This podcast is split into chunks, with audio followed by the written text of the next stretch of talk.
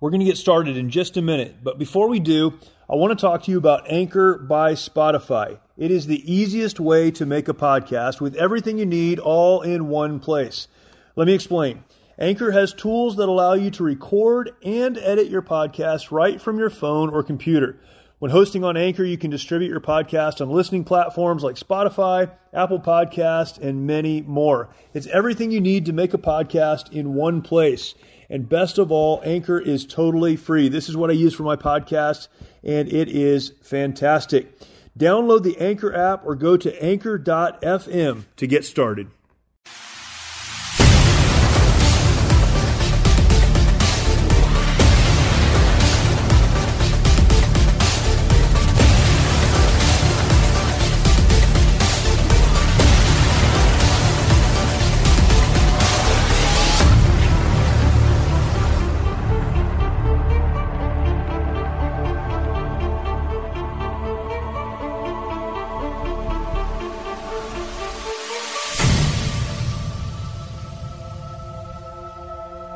To the March or Die show today. Glad to have you with me, and I am looking forward to jumping into an incredible conversation. So, I'm not going to take a lot of time getting there. Uh, we're going to get right to it. Uh, I've had the opportunity over the last really several years working with veterans and active duty service members and those in the first responder community uh, to meet some really incredible people. Folks who have served our country, folks who have served our communities and continue to do so with distinction and honor. Uh, one of those people is who I will interview today. You're going to hear that in just a second. Cheyenne Caldwell is currently a captain with the Los Angeles City Fire Department. He has served with distinction and honor. He's also a Christian, and so he has the ability to take positions of faith and perspectives of faith and to blend them with so much of what he's learned as a firefighter. You're going to hear from him today, and he's going to tell a story. It's a story of an event that happened in his life and his firefighting career. And he's going to tell that story and then make application that really uh, applies to all of us. I'm so thankful that he can be with us, so grateful that you can hear this conversation with my guest, Cheyenne Caldwell. Cheyenne Caldwell, thank you for joining me, man. Really appreciate your time. I appreciate you, Jeremy. Thanks for everything, man. I'm, I'm excited to be here and uh, see what the see what the Lord has for us today. That's awesome. Um, let's uh, let's just start with your story. So tell us your story, how you ended up where you are right now, uh, firefighter for uh, LA City Fire. What was your journey to that, and what are your your kind of your childhood, your growing up, and and uh, you know your process, your journey? What did that look like? Sure. Yeah, my journey started in um, in Los Angeles, uh, South LA, South Central, as you would call it. That's where I was born. Um, the family, you know, live in South LA, uh, doing what we can do to stay out of trouble yeah. and uh, and and do the things we had. My brothers, my older brothers, uh, kind of started getting into some trouble with the gangs of South LA, and and so uh, my dad decided to get me out. So we did was actually moved out to another town, Bloomington, California, which is not much better in South LA, but uh, it helped us uh, get to where we needed to get. So I was out here in San Bernardino County. Uh, when, once we got there, uh, I took on the love of football, and that's where I uh, took. That was my passion. I was uh I started playing there uh, at Bloomington High School, where we um we're not very good at all. To tell you the truth, uh, we we actually sucked pretty bad. All the way to my junior year, we were uh, one and eleven. So we had uh, one win, you know, eleven losses. And uh, the following year, my senior year, I was making a hard decision whether to leave there or stay. And we had a new coach by the name of Coach Don Markham, and who was a mentor in my life hmm. who uh, changed the program around, and um, we ended up going to the the, the championship. Wow. Uh, ended up being 14 and zero the following year. Wow. So yeah, yeah, it was one of those. It was an awesome deal. We ended up having the national scoring record uh, for that year, and it, it still holds for 14 games. That's crazy. Yeah, it is crazy. It was it was great to be a part of that, and those guys, you know, are, maintain a, a part of my life uh, that's very sacred from there, uh, with that spotlight on us, I was able to get to to UCLA and play ball there on a on a full scholarship, and uh, that was another pivotal point in my life where I found discipline and teamwork and being able to listen to a coach uh, to a T, and that really uh, set a benchmark in where I was as a man. Just being able to have that discipline to get up and do the workouts we did, and in in school, and just being a student athlete. And after that, uh, I was trying to figure out what I wanted to do. Uh, going to the pros didn't work out for me. So, um, what I did start exploring different uh, careers. One year, toward the end of my uh, school year there, or school time, doing time in school, I went to church on a on a Christmas uh, evening, Christmas Eve actually, yeah. expecting the, the, standard Christmas Eve uh, message, and and the pastor was a guest pastor, started talking about careers. So all of a sudden he's like, "Hey man, I want to pray for those who are out there looking for direction," and, and that was me. Yeah. So it was pretty awesome. Um, I went down to the altar call, and he he uh, he prayed for us, and I got the inspiration to become a firefighter. Yeah. By by, by speaking to certain folks around the, the, community in LA, and got the inspiration, and uh, next thing you know, one year later, I'm on my way to Phoenix, Arizona, to be a fireman out there. That's crazy. Yeah, it is. It was awesome. Spent two years there, and I ended up coming back to Los Angeles uh, to be a fire to continue being a firefighter, and um, spent uh, about five years on the job, trying to do my best in in the career, and I got uh, an inspiration to promote to apparatus operator, which for us was the engineer uh, who drives the truck, uh, the hook and ladder truck, and uh, it was a long, hard, and drawn out process that took everything in me to get to where I, I was able to score high enough on that exam list and uh, I did, and uh, I got made, which is mean I got promoted, and uh, this leads us to another pivotal, uh, as you would say, probably defining moment was July 24th, 2007. Was the day I got promoted, and uh, excuse the pause. I'm just trying to recollect my thoughts here, and it was a day that lives with me in infamy because um, changed everything. I can go back to UCLA. At the time I was at UCLA, I became a Christian there, and uh, I gave my life to the Lord in the locker room with uh, a few other athletes. We called at that time we're called athletes in action, mm. and uh, we're sitting here, and I remembered vividly. We're sitting in the in one of the film rooms, and and uh, at the end of the message, the, the leaders asked if um, want to accept Jesus, our Lord and Savior, and I. It was, it was one of those quiet moments, but um, Holy Spirit spoke to me and said, You need to do this. And I did. I remember that day being very a changing point in my life. And that was when I was playing football. But fast forward to July 24th, 2007. That's the day I got promoted to apparatus operator. Was the day that this commitment I made to Jesus uh, really showed true. So I'll just give you a story of what happened that day, just because it's very pivotal in my life story. Um, that that morning, uh, or that day I got promoted. Went to my new assignment, Fire Station 26, which is in the Western Adams district of uh, Los Angeles, right along the 10 freeway in Western. And um, got a chance to talk to my crew.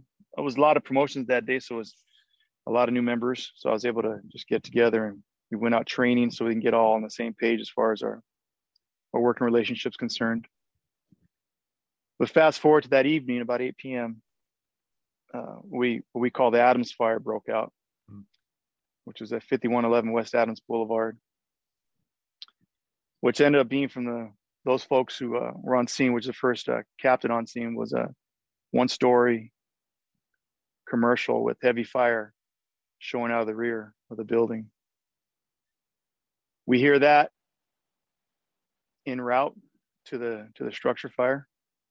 So we're uh, driving down Adams to get there uh, Adams Boulevard. And we get to the to the structure, and we're giving the roof division. So what that means for us is that we're assigned the roof. We go up top with our chainsaws and hand tools, and uh, we put a ventilation hole in the building so that the engine company can go inside and find their way to the fire and, and have some of the smoke and heat relieved off of them. So that was our job. That was my assignment. So I made my way to the roof. Um,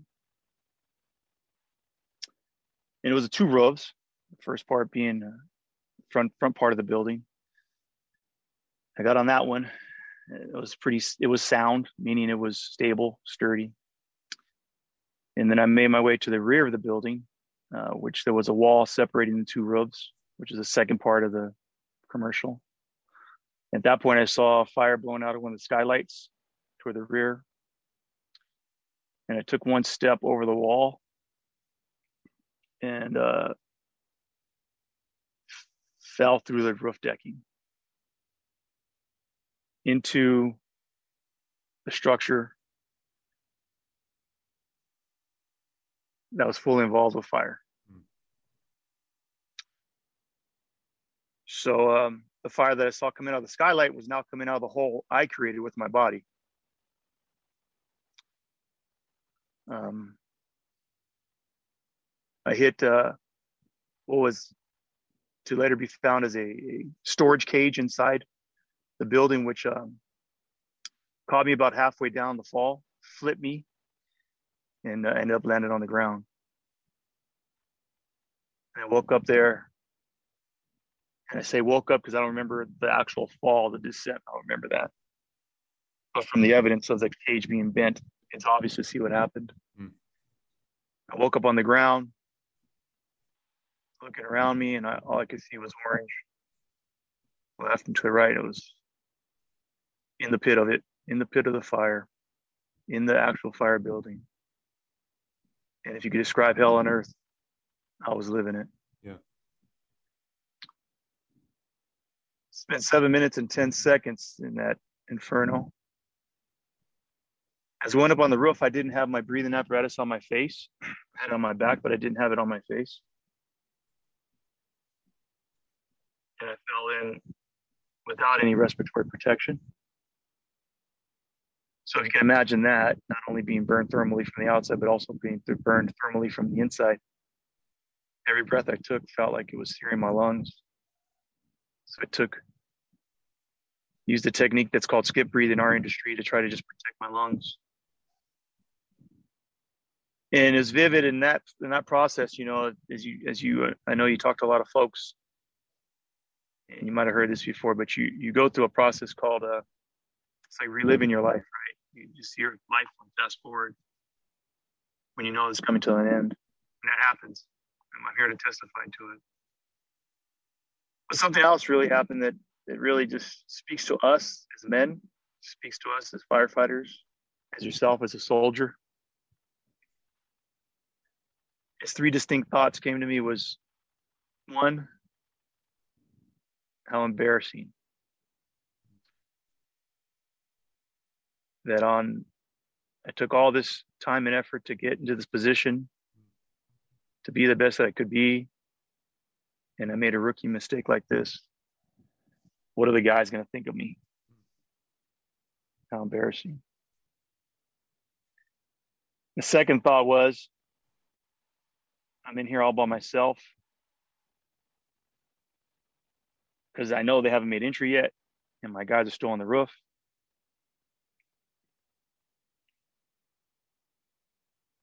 And my last and third thought was, and this is what connects me to the, the time in at UCLA was, Lord, I'm ready to go. Right. Whatever you have for me, I'm ready to go.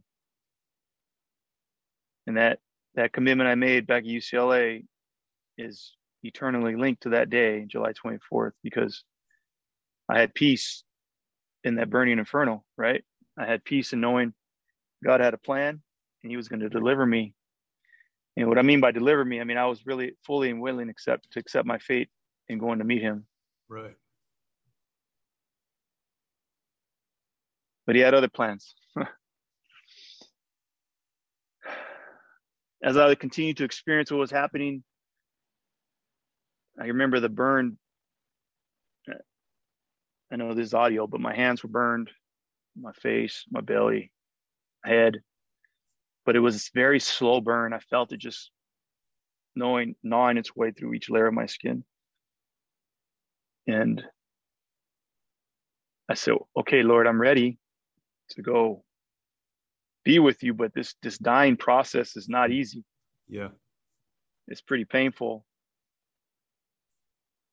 And it was at this point that my guys, my crew that was on the roof, saw all that what had transpired.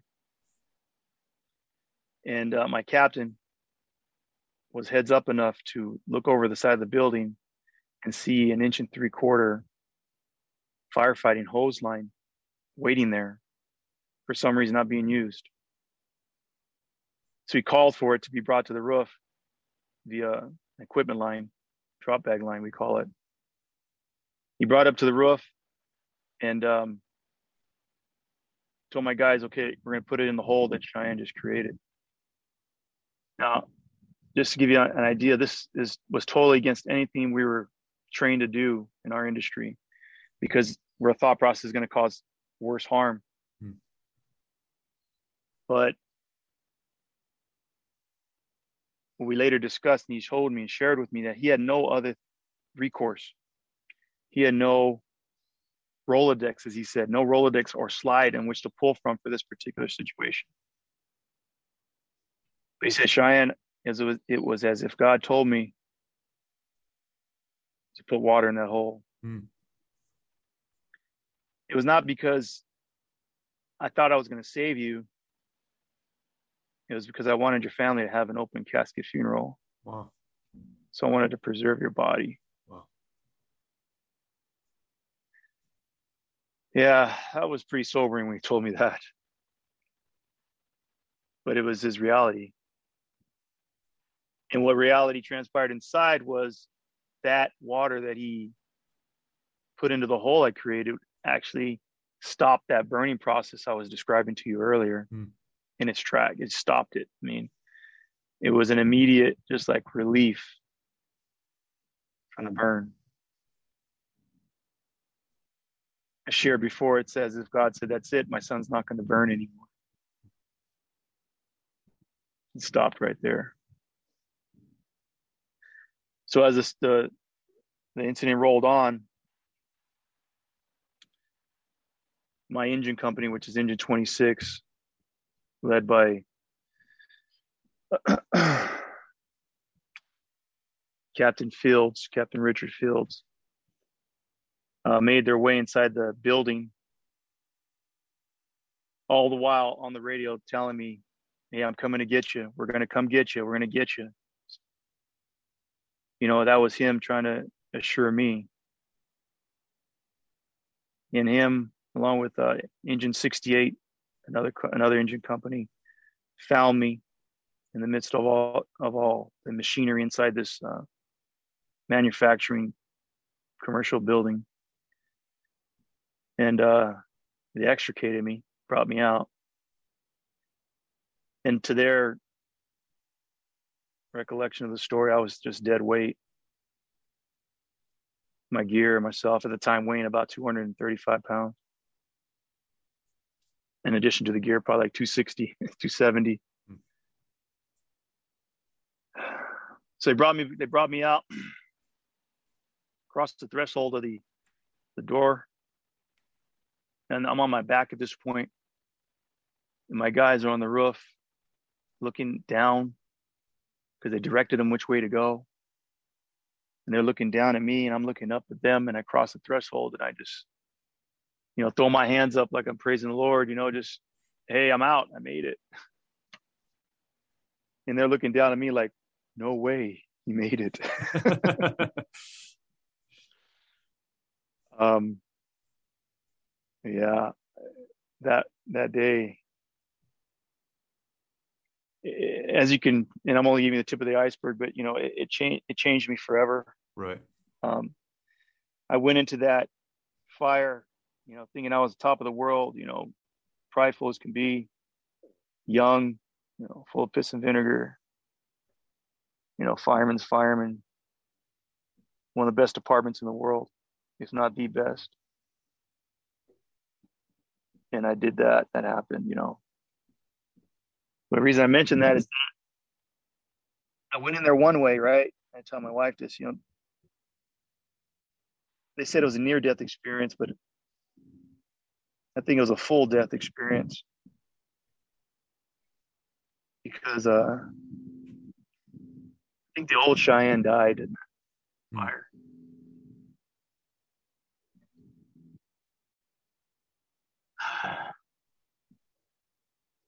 I came out of there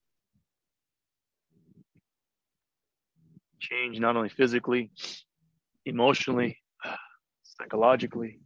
More important, man. Spiritually.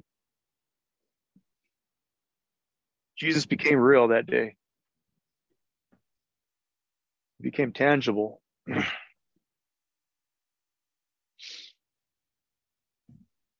can reach out and touch him. Right. Let me just share with you those three things I wanted to talk about, and I said that was so important that happened. The pride piece, you know, uh, I said I was in there for seven minutes and 10 seconds. You know, sometimes pride in us as men may take seven minutes for me, may take 70 years for someone else. But that pride needs to be broken. Because it says in the word, right? Pride comes before the fall. Right. And man, I couldn't give you a clear example of pride coming before the fall on this one. Hmm. Fell 13 feet. Very prideful man. Fell to my knees, burning to death. And I think that pride went along with it. But I found myself on my knees, man. You know, on my knees, nowhere else to look but up for the mercy of God. And He had it that day. The second thought, being in there all by myself. You know, Jesus promises never to leave us nor forsake us. And I think the story is pivotal in that there's so many scriptures that just hold true for me through the story, you know?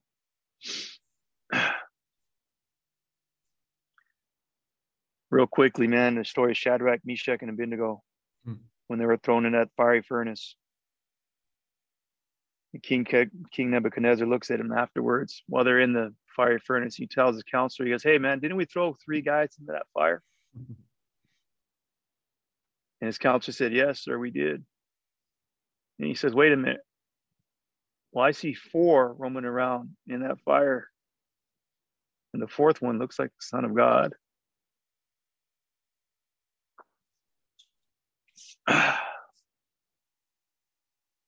So, man, as I was in that fire roaming around, dude, the truth be told, Jesus was there with me,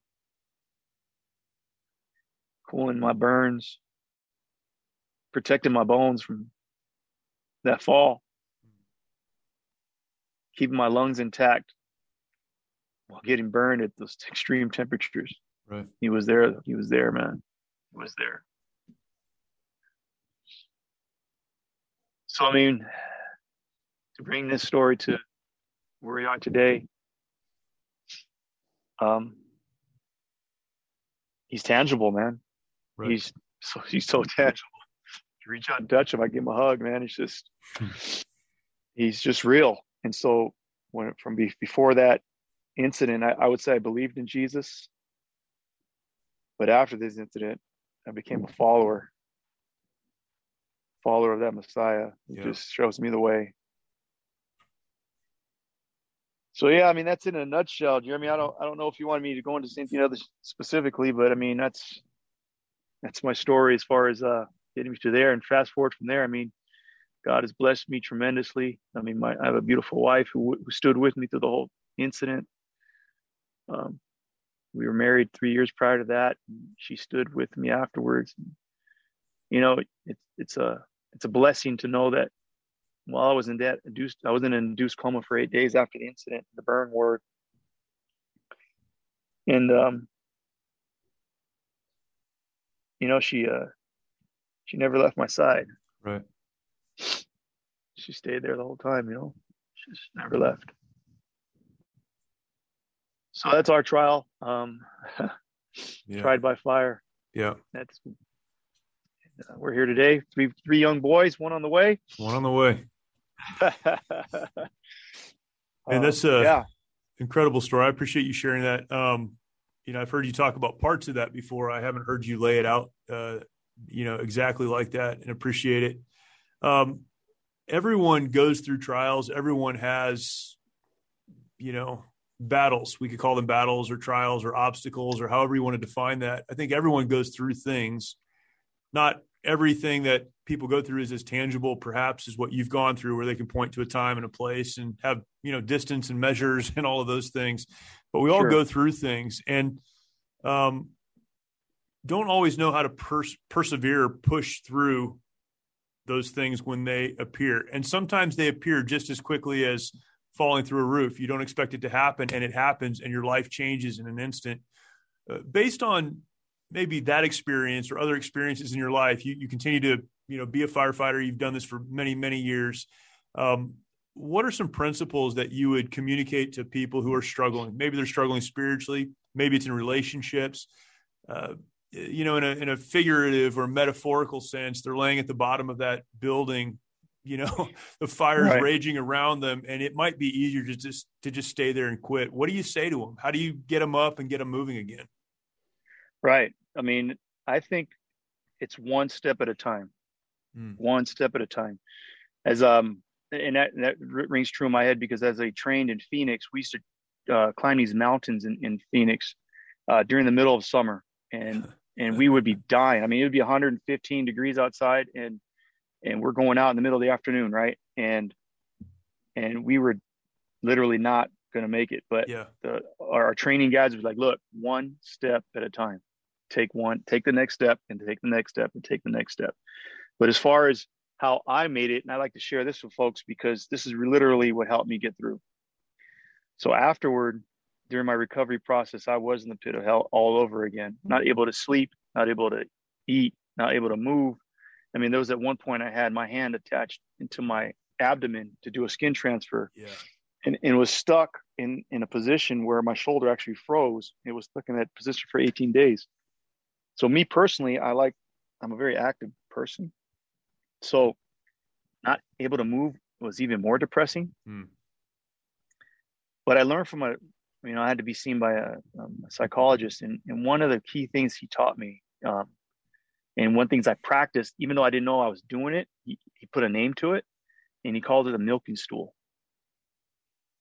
So if you look at a milking stool, person who milks cows, it's a, a, a seat with three legs on it, right? Right, right. Okay, so if you look at those three things, look at you like you said figuratively, that that stool cannot stand without having those four components, right? So those four components. Each leg, one is eating right. That's one leg. The second leg is um, exercise. The third leg, I said eating right, exercise. The third leg is sleeping well. And the seat that holds it all together is our faith. Mm. Okay, so I know it, it may sound elementary right now, but let me just delve into a little bit.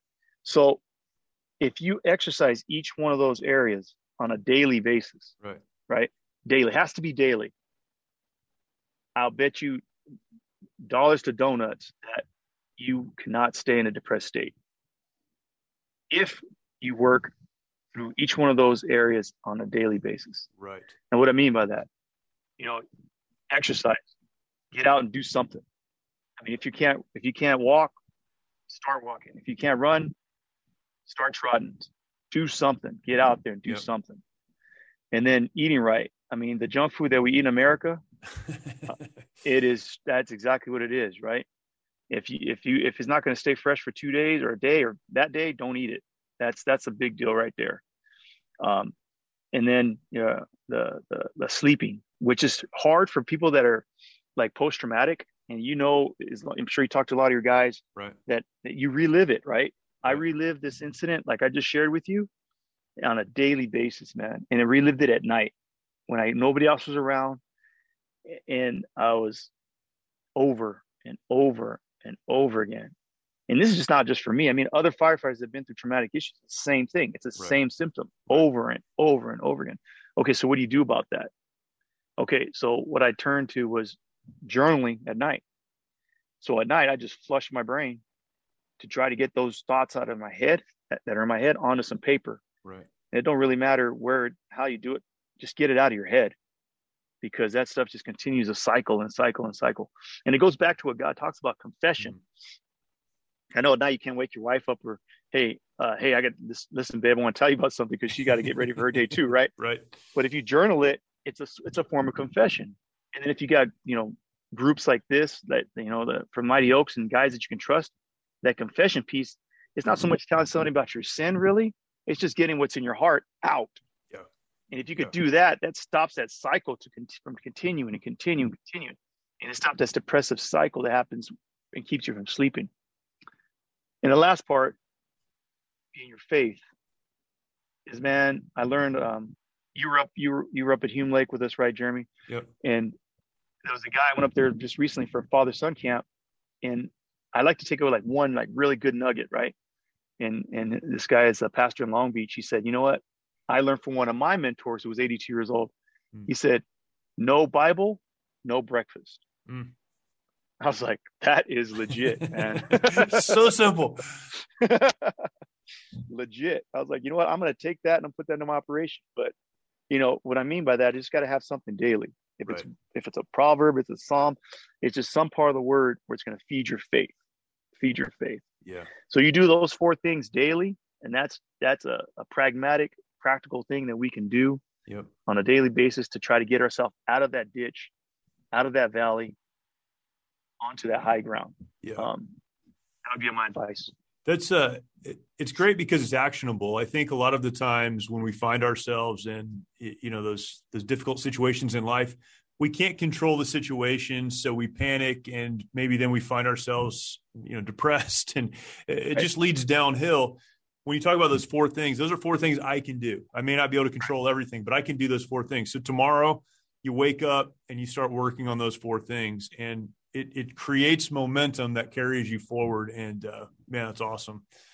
Um, when you talk about uh, hope, and this is, you know, I, I love to end here, but what is hope to you and how do you communicate hope to the hopeless? We're living at a time where there are a lot of very hopeless people. Um, man, it's overwhelming for a lot of folks right now. How do you communicate hope? Where is hope found? What does that mean to someone who's struggling? Right. That's perfect, man. Y- what? can I just uh, pretext with with the scripture? You Yeah, for sure. No, for sure. Hebrews 12 and 2, man. It says, keep our eyes focused on Jesus, Mm. the author and perfecter of our faith, who for the joy sent before him took on death on a cross, who now sits and sits at the right hand of the throne of God. Right. Paraphrased, obviously. I'm not reading it right now, but that's basically what I want to say is this is our focus today. Our hope, we're putting a lot of hope in in the YouTube, in news, in our news feeds, and we're not taking the time to focus on Jesus. Yeah. if we the hope is found in him. And if we can focus on what he wants us to do on a daily basis man our hope will increase without a doubt. That's where mine does and, and the reason i share this because i see a lot of my guys you uh, know, let me just give you a, a little bit of background. I'm a fireman yes but i'm a captain at the firehouse. When i say my guys i'm talking about my, my firefighters and drivers which of which I have 13 and i look at them and i'm like oh, guys just focusing on the news and focusing on the negativity, which is all the news gives us. Right. What man wants to feed you is not what God wants for your life, right? And for those who are believers, I'm saying, guy, you know, you know better. Focus on what God wants in your life. He doesn't want the discord. He doesn't want the impatience. He doesn't want the, the division. God wants the exact opposite. He wants unity. He wants us to love, love our neighbor as we love ourselves, right? Mm-hmm. So where, how do we navigate that? We got to be counterculture. We have to be counterculture. We have to focus on Jesus and meet, let him be the center of it all. And then we can navigate this and saying, you know what? As a true believer in Christ, as a true follower in Christ, you know, this world is not our our home. Yeah. This is this is not where our permanent residence, right? We're here temporarily. But while we're, while we're here, like you being a soldier, me being a fireman, we're here to take those out of the flames, right? We're here to, here to rescue folks, share the gospel, share the good news, share the hope that's only found in Jesus. You could try anywhere else. I'll Right. tell you one thing: you could try anywhere else, and you ain't going to succeed. Yeah. So, I Yeah. mean, I hope that answers the question. Yeah, that's fantastic. Uh, Cheyenne, I appreciate your time and uh, man, just what you're doing and the work that you continue to do, but your clear understanding of the gospel and your ability to articulate that. Um, is amazing. So thank you for that. And uh, man, just really appreciate it. Thank you. Thank you, bro. God bless you. All right. Hope that conversation was an encouragement to you. So many great principles there. Uh, there are some things you have to learn the hard way. We talk about not learning things the hard way. There are some things you can only learn the hard way. Hard way. Difficulties come into our lives, and the important thing is that when they do, we learn from those and we get up and we keep moving forward. So many great principles taught there. Again, I hope that was a help to you. Thank you for watching. Thank you for listening. Look forward to talking to you next time.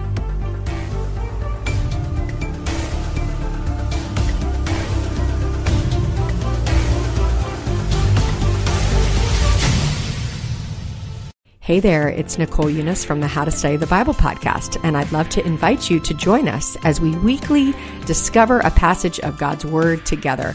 From beginning to end, from principles to practicals, we are here to make sure that God's Word is powerful and relevant to your life. If that sounds like something you're looking for, I would love to invite you to subscribe. You can go to lifeaudio.com and search How to Study the Bible, and we'll see you there.